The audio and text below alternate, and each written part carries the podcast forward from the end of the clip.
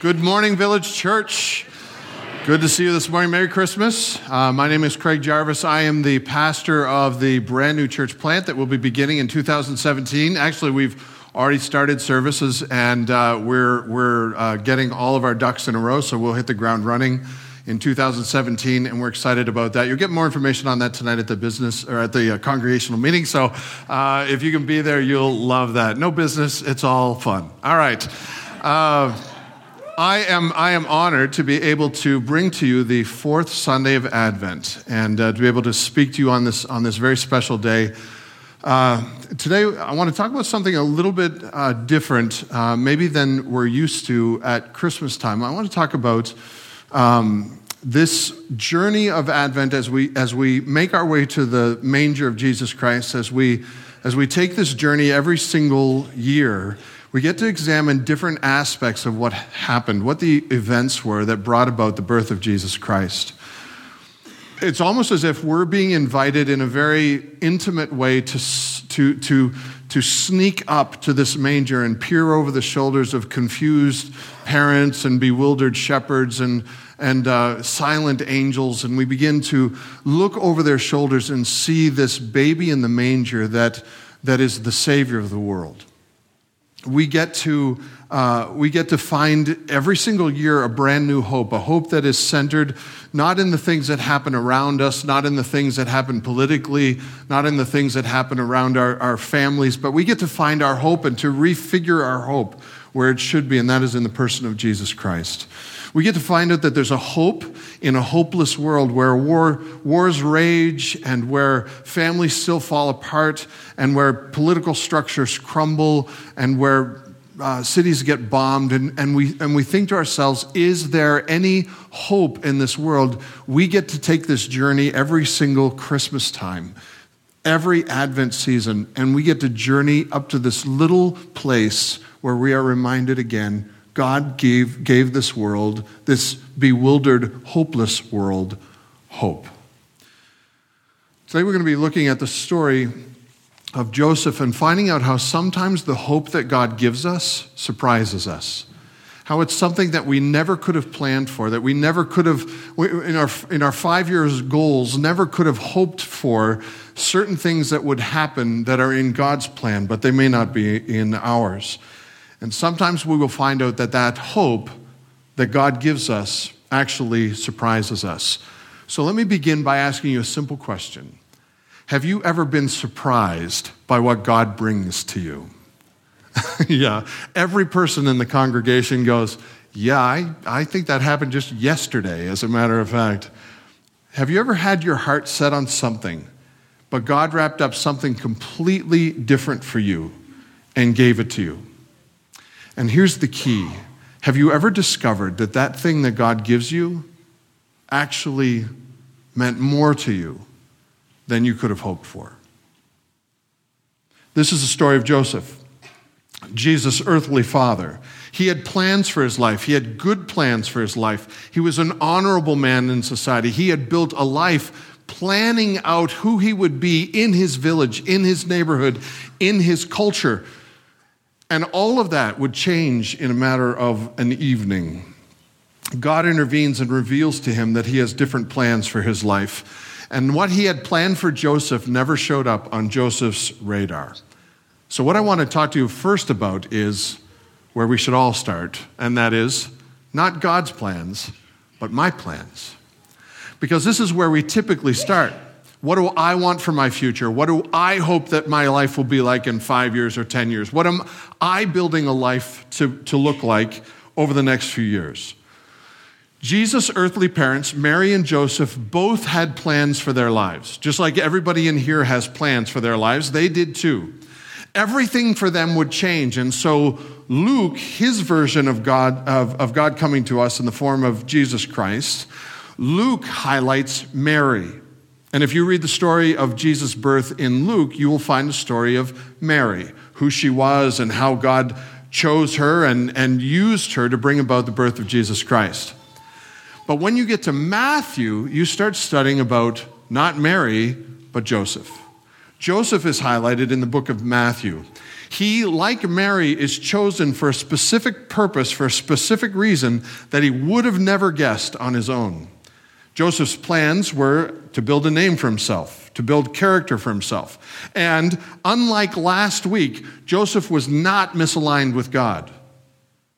As Pastor Tim reminded us last week, sometimes we need a tweak or two. To, we hit those potholes and we have to be redirected in, in, in a line that God would want for our lives. Joseph was not that individual. Joseph was a godly man. Joseph was right on line with God. He was the kind of guy that most of us would want to be like.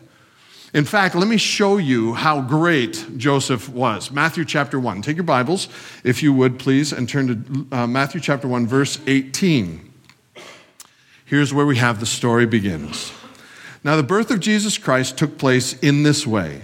When his mother Mary had been betrothed to Joseph, before they came together, she was found to be with child from the Holy Spirit. And her husband Joseph, being a just man and unwilling to put her to shame, resolved to divorce her quietly. Do you see how many times Joseph's character is highlighted here? It's incredible. Joseph and Mary would have been engaged. We call it the engagement period. It was more than that. It was a betrothal period in this day. They would have been like husband and wife for a year before they actually consummated their marriage. So they had to act like husband and wife, except no physical relationship for one year. This was the year where Mary was found to be pregnant. Joseph was supposed to take Mary to be his wife at the end of this year, and during this time, Mary is found to be pregnant. Now, guys, if this were you, how would you respond? You'd respond like every other guy around you, be going, What do you mean you're pregnant? Joseph was the kind of guy that would not, would not um, uh, jeopardize this betrothal period by having a physical relationship with Mary. He was an upright, honorable man. He did everything right. In fact, during this betrothal period that lasted a year, he kept himself pure. He had to uh, he had treated Mary with great respect. There was no physical relationship. The Bible makes that clear because it says before they came together. Before they had any physical relationship, Mary was found to be with child. He had lived a pure relationship with God. He had kept himself for Mary. He was not only that, but look in the Bible. And her husband Joseph, just in case you missed it, the Bible makes sure that we know being a what church? A Wow. Wouldn't you like for God to call you a just individual? Joseph was that. He was a just man, according to God. And he was not willing to hurt Mary's reputation. What a guy. Mary comes to him and says, So, Joseph, I kind of, I'm pregnant, and uh, I don't know how it happened. Yeah, all right, so we giggle. I don't know what his response was at the time, but it had to be like something. I don't know if it was giggling, if it was like his heart went into his, his feet. I don't know what happened. All I know is at that point of time, his world began to fall apart. All of these years, he had lived an honorable life, kept himself for this woman he's supposed to be for, and her for him. And now she comes to him with a story that she's pregnant, but she doesn't know how it happened. And so he decides that he wants to keep her honorable too. He could have went down to the village square. He could have said, "Listen, I just want everybody to know that you see my wife, she's beginning to show now. We're not supposed to have a physical relationship for a year, and I just want everybody to know that's not my fault. So I'd like to clear that up right now, and I'd like to go on with my life." He could have done that. Mary would have been ousted from society. She likely would have never been married because nobody would marry a loose woman. And, and Joseph himself, though, would have kept his honor. He would have kept his upright reputation. But instead of doing that, he resolved to divorce her quietly, to not make a big deal out of this, and not even sometimes put her life in jeopardy because to commit premarital uh, uh, sex, a sex relationship before you're married, would have been breaking the law. And you know this to be true because in Jesus' day, the woman that was found in adultery was brought into the town square and they were going to stone her. Joseph decides he's not going to put Mary to shame for his own benefit, and so he resolves to divorce her quietly. How many guys would like to be, how many of you women would like to have a guy like this? Believes you when you tell him the story and decides to do what it takes to keep his reputation and not harm you in the process. Joseph had planned ahead. He took opportunities to grow and make a name for himself in life. But the lesson we get from Joseph is that sometimes our plans, the plans that we lay out for five years, 10 years, 20 years, are not always God's plans. When God gets a hold of us, it's likely that, quite frankly, our lives will not turn out like they're supposed to in our plans almost every, every time. Joseph's world was turned upside down. Here's, here's the options. If he marries Mary, I'm going to say that a lot today, so just so you know. If he marries Mary, he's going to be known as the guy who married the loose woman. That's not an upstanding reputation. And if he marries Mary, he's going to be known as the guy that couldn't control himself before marriage. There goes his reputation. He cannot win. Either way, he lived in a culture at the time. It's not like today. It's not like today where it's celebrated that we have uh, a sexual relationship outside of marriage. It's not like today at all. Back then, this would, this would stifle your outlook for life. Either way, he would have a life changing label. You know this because when Jesus began his earthly ministry, he visited the synagogue one day when he visited the synagogue, one of the things that the, uh, that the elders did in the day is when you were growing up as a young man, they would honor you by giving you a scroll, and you could read it in synagogue. It's like being asked to come up here and maybe read the scripture for the day. It's a very honorable thing to do. Jesus walks into the synagogue and they hand him the scroll and he picks the passage from Isaiah. Do you know the story? It's a wonderful story. He picks this passage from Isaiah. He said, The lame will walk, the blind will see, uh, the deaf will hear, the dead will be raised to life. This is going to be an awesome time. It's a prophecy of what would happen when the Messiah would come. And then he rolls up the scroll and he gives it back to the attendant and he says, Today this is fulfilled in your ears. It was, a, it was a proclamation that his ministry would begin, and he did it in the synagogue and he proclaimed it loud and clear, and everybody heard it. And the next verse says, They all marveled because he spoke with such grace and eloquence. But they said to one another, they turned to one another and they said, Is this not Joseph's son? That was not a compliment. That was an admission they didn't buy the whole pregnant by the Holy Spirit bit. This was them saying, Isn't this the bastard son of Joseph and Mary? Joseph would wear this reputation for the rest of his life, and yet this is the package God unwraps for Joseph. Joseph had spent a lifetime building an honorable character for himself, and God changes it in a heartbeat. Joseph responds to what Jesus or, or to what the Holy Spirit asks him to do, and he responds well.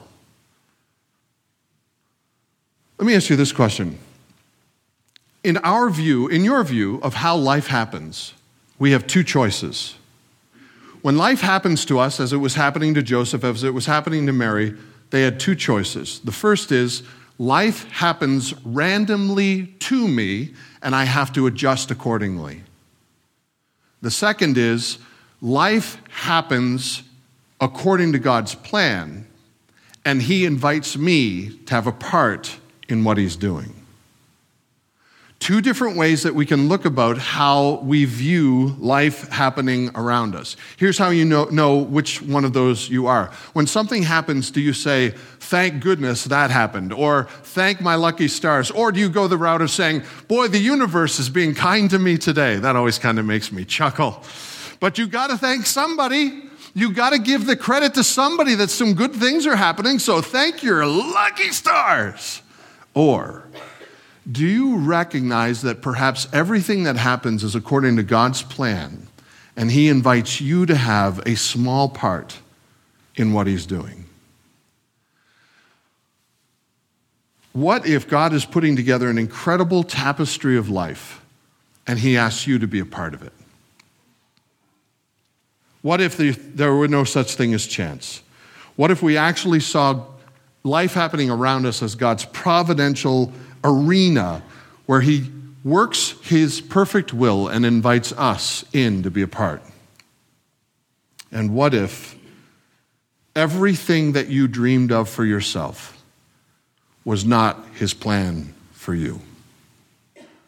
That was the case for Mary. That was the case for Joseph. And that is the case with us as well. As much as we want to think we're in control of everything that happens around us, let me just ask you this how many things happen this way, this week, according to plan? You ever watch the A team? Did you love the A team?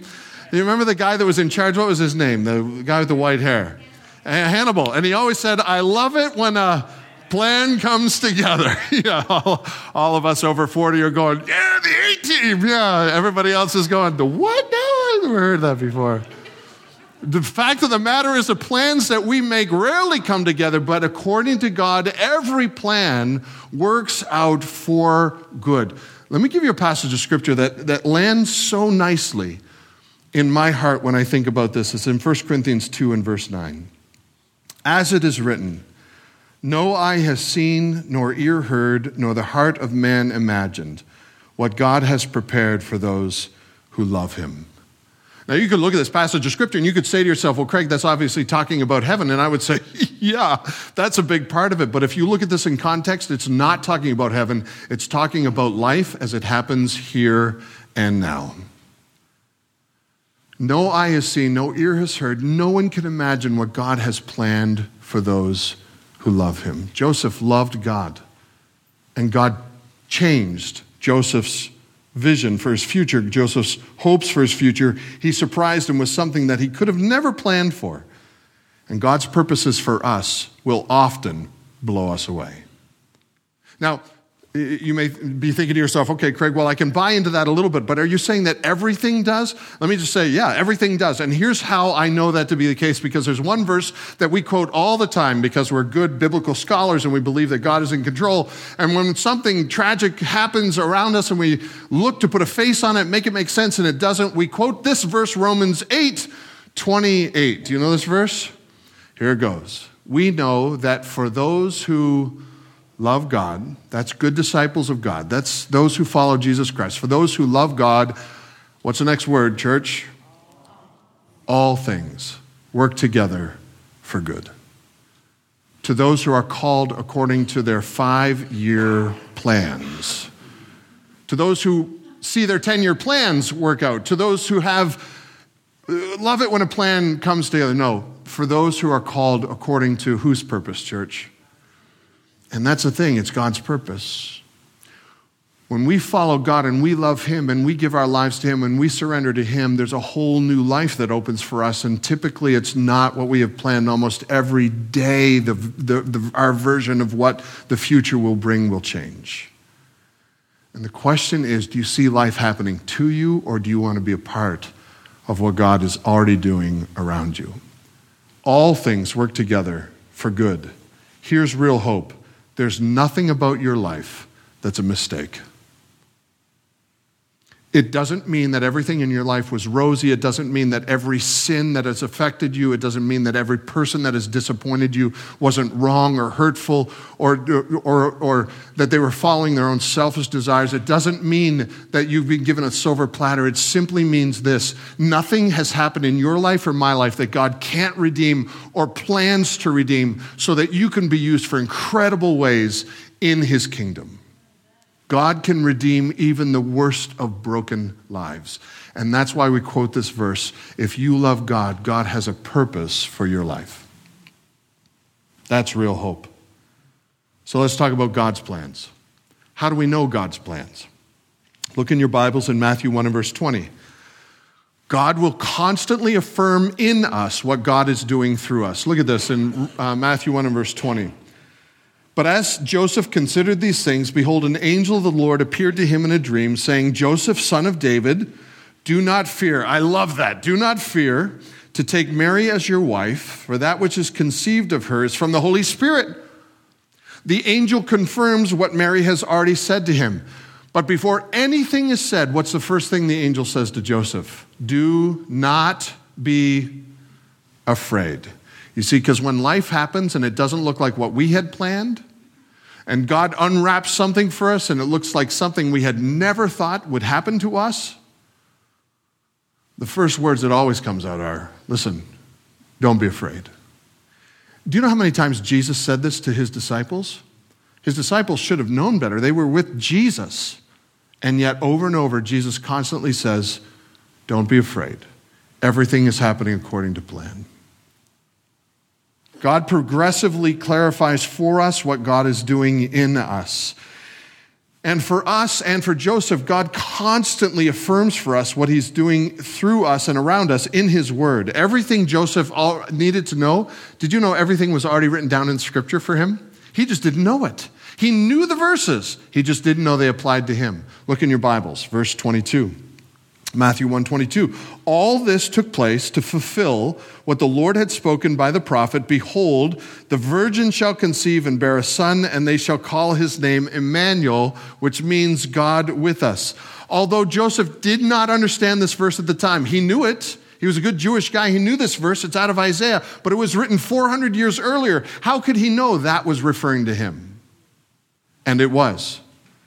This was a passage that was written 400 years earlier, but had Joseph's name all over it. He may not have understood it at the time, but it was written in God's word. Do you want to know how extravagantly God did this work in Joseph's life? In the Bible, the Messiah was supposed to come from Nazareth and from Bethlehem. How in the world could the Messiah come from Nazareth, which is in Galilee, to, and Bethlehem? How was that going to happen? Now, if I were to ask you where Joseph was from, do you know where Joseph lived? Did he live in Nazareth or Bethlehem? He lived in Nazareth. He lived in Galilee. He did not live in Bethlehem. So the question is now his wife is pregnant and Joseph is living in Nazareth, and the Old Testament says that the birth of Jesus Christ would take place in Bethlehem. How in the world was Joseph going to get married down to Bethlehem to have this birth? Just to show it to you, let me, let me take you to a passage of scripture, the passage written 100 year, years earlier in Micah 5 2. But you, O Bethlehem Ephrathah, who are too little to be among the nations, the clans of Judah, from you shall come forth for me one who is to be ruler in Israel, whose coming forth is from old, from ancient of days.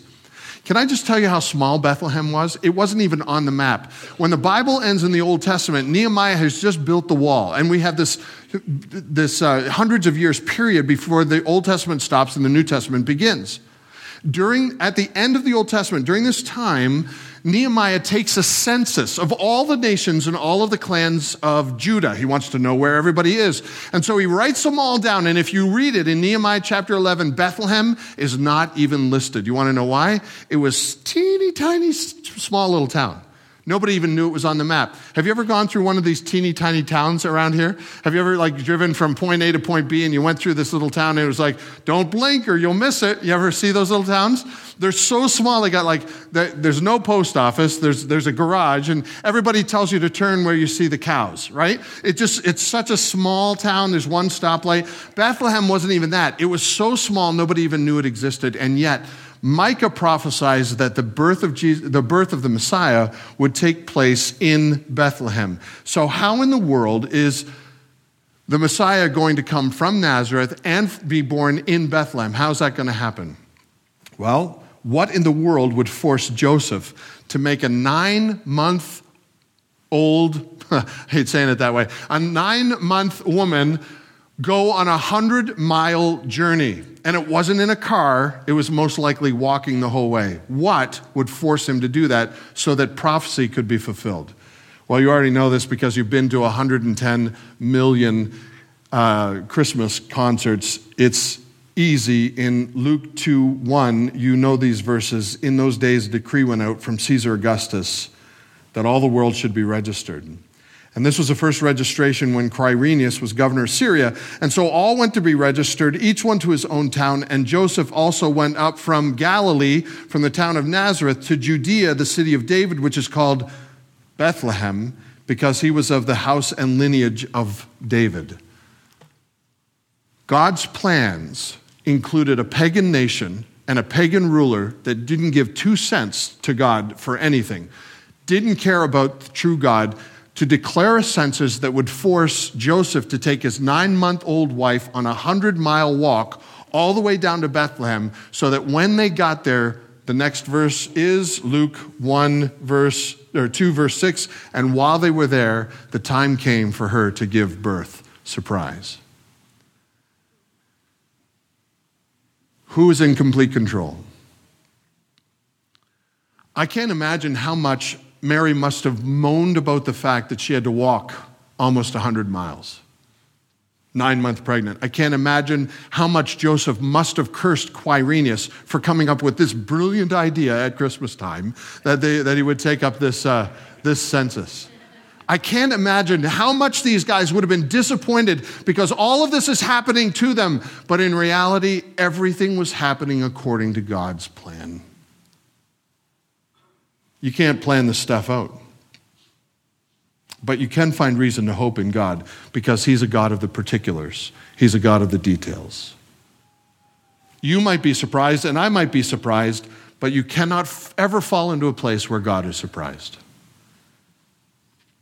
All this took place to fulfill what the Lord had spoken of by the prophet Behold, the virgin shall conceive and bear a son, and they shall call his name Emmanuel. I wonder how many times Joseph read that and never realized he would be the first one to fulfill that term, they. To, to, he was the they that they were speaking of. He was the first one to call his name Emmanuel. Written hundreds of years earlier, all according to God's plan. So, Craig, if God is in that much control, if God is a God of particulars, what part do I play? Well, I play the same part that Joseph plays, and that is I do as God commands. Look at your next verse in verse 24. When Joseph woke up from sleep, he did as the angel of the Lord commanded him. He took his wife, but he knew her not. Anyone surprised? But he knew her not until she had given birth to a son, and he called his name Jesus. Joseph did what Joseph had a habit of doing. He obeyed what God asked him to do. He lived up to his character. Total surrender. He took Mary for his wife. He withstood the derision of others who would not believe his story. He loved Mary no matter how much people made fun of her, and he remained pure with Mary until their wedding day, no matter how many people didn't believe him. When I live a faithful life to the glory of God, that means total surrender. When I do that, I can be effective for God in anything that God asks me to do because I understand that it is He that is doing a greater work and I'm being called to be a part of it. Think of what Joseph had to give up as his plans for his future. For 30 to 35 years, maybe even more, but we're guessing he was probably 30 to 35, somewhere in there. He had built a reputation that was honorable. Everybody knew him in his, in his society. Everybody knew him in, in, the, in the culture around him. They knew him by name. He had, he had invested an enormous amount of time living up to the kind of reputation that all of us would want to have. He was an honorable man, and now God is asking him to do something he cannot understand he would be ridiculed for life. I mean, who seriously is going to believe this story? You giggled when, and you've heard it before uh, already, right? We're on the other side of Jesus Christ, and it still comes to us as something that is completely crazy. A, a woman that is impregnated, uh, the, and, and there was no physical relationship with somebody else. He would be spoken of in dark circles as a man who could not control himself. And in the end, he would fade off into history, and nobody would ever know what happened to him. How many of you know what happened to Joseph? Nobody, because we're never told. Joseph fades off into history quietly and silently, and nobody ever knows what happened to him. You know more about Mary than you know about Joseph. All we know is that he likely died while Jesus was growing up. And here's how we know that. When Jesus died on the cross, he gave the care of his mother not to his father, but as the eldest son, he was already caring for his mother, and he gave care of his mother to his disciple John. Joseph was likely gone at that point but none of us ever knows what happened to him. Joseph would be derided from this point forward, maybe even mocked and scorned, and he would fade off into history and nobody would ever hear of him. But here's what I want you to get this is what happens because of a surrendered heart. Look at what Joseph got when he unwrapped this present and he didn't get it, he didn't understand it, but God asked him to do it and he surrendered to what God asked him to do. He unwraps this gift and look what he gets in return. He gets to hold the Christ child on his lap. He gets to burp Jesus. He gets to raise a child to understand how to, a young man, how to treat a young lady. He got to treat Jesus like his own son and take him where he wanted to take him and train him the way that he wanted to train him. He got to teach him how to use his hands as a carpenter a, or masonry tools with his hands. He got to teach him how to be the kind of man that would live out an honorable life and how to treat adults in society. He got to train him how to live out values of an upstanding life.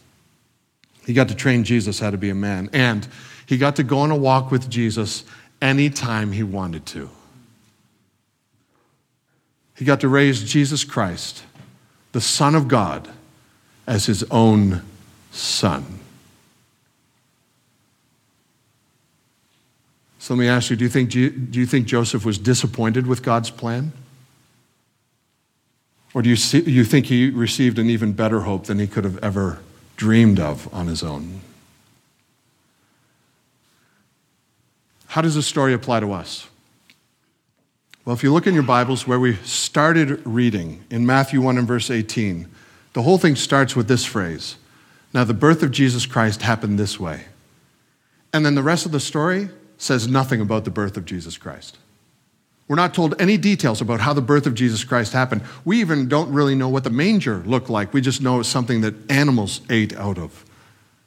But you know what we are told? Listen, if somebody handed me a paper and I was an English teacher and they started off with the line, okay, this is what the birth of Jesus Christ was about, and they never told me what the birth of Jesus Christ was about, I'd hand it back to them and say, you got to give me something a little better as first line here, because that's not what your story's about. But the Bible tells us that because the Bible wants us to know the birth of Jesus Christ was not about the details of Jesus' birth. The birth of Jesus Christ was about the shepherds, it was about the wise men, it was about the angels in the field, it was about, it was about Mary, and it was about Joseph, and it's about you, and it's about me. It's not about about how Jesus came to us, although that is spectacular, miraculous, and key to our salvation. But the real question is how does the birth of Jesus Christ impact you? How did the birth of Jesus Christ impact the shepherds and the wise men and, the, and the, the parents, the earthly parents of Jesus? How does the birth of Jesus Christ impact you today? The birth of Jesus Christ is about us. How will we respond to the fact that God is with us? How will we respond to the fact that they called him Jesus because he would save us from our sins? How will we respond to the fact that God put Joseph here, Mary here, wise men here, shepherds here, and us here for a specific purpose that he asks us to take part in? It may not look like what we have planned, but it could be a whole lot better. And it likely will be. We make our own plans and our own expectations for our lives. But when we surrender those, every time when God puts a present in front of us and we unwrap it and we say, I didn't see that coming, the first words that should come across our minds are, Fear not. This is better. And this is why sometimes hope surprises us, because it may not be what we hoped for, but it's exactly what God has for us a year ago, I would have never imagined I would be standing here talking to you. In fact, Michael and I started talking about a year ago this time when he started badgering me about planning a church. And I said to him, dude, I am too old. I don't have this, I don't have the wiring for it, and my DNA is falling apart. I'm old. Look at look at me. I'm old. And I that's a younger man's job. It's a younger man's gig. I'm, I'm not, I'm more, I know what, how I am as a pastor. I, I love being a pastor. I love doing what I'm doing. I'm, I'm not that. And, and, and he continued to badger me and, and thought he was the Holy Spirit. And in reality, he was challenging me.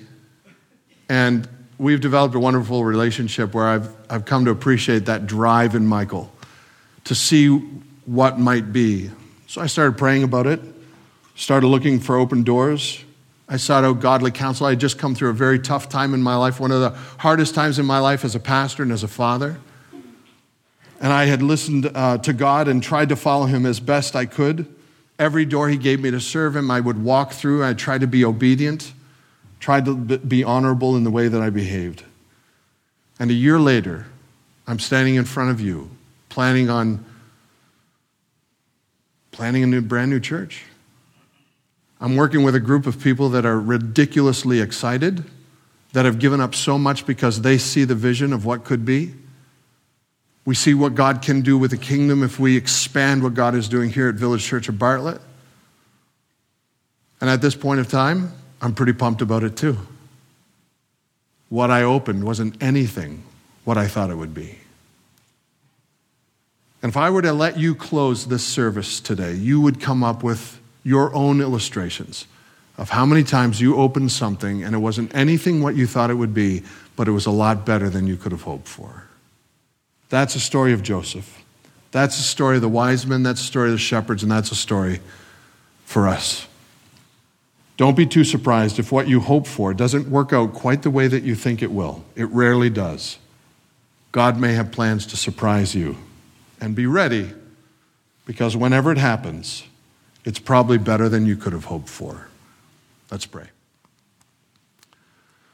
So, Lord, we come to the end of this message having looked at the story of Joseph and been reminded that when we make plans, you sometimes and usually intervene to tweak them, change them even, or even move us in different directions. Help us not to fear. Help us to surrender. And help us to be excited about what you can do with us, in us, and through us to build your kingdom.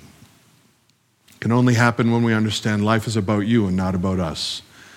And so, Lord, I pray that that message has been loud and clear. And if there's anyone here this morning that is wondering what in the world is happening in their lives, may this message have landed softly, gently, but powerfully on their hearts. And may your Holy Spirit apply it as it needs to be applied so that we can each walk out of here knowing that you work together all things for good to those who love you because we're called according to your purpose. This is my prayer in Jesus' name. Amen.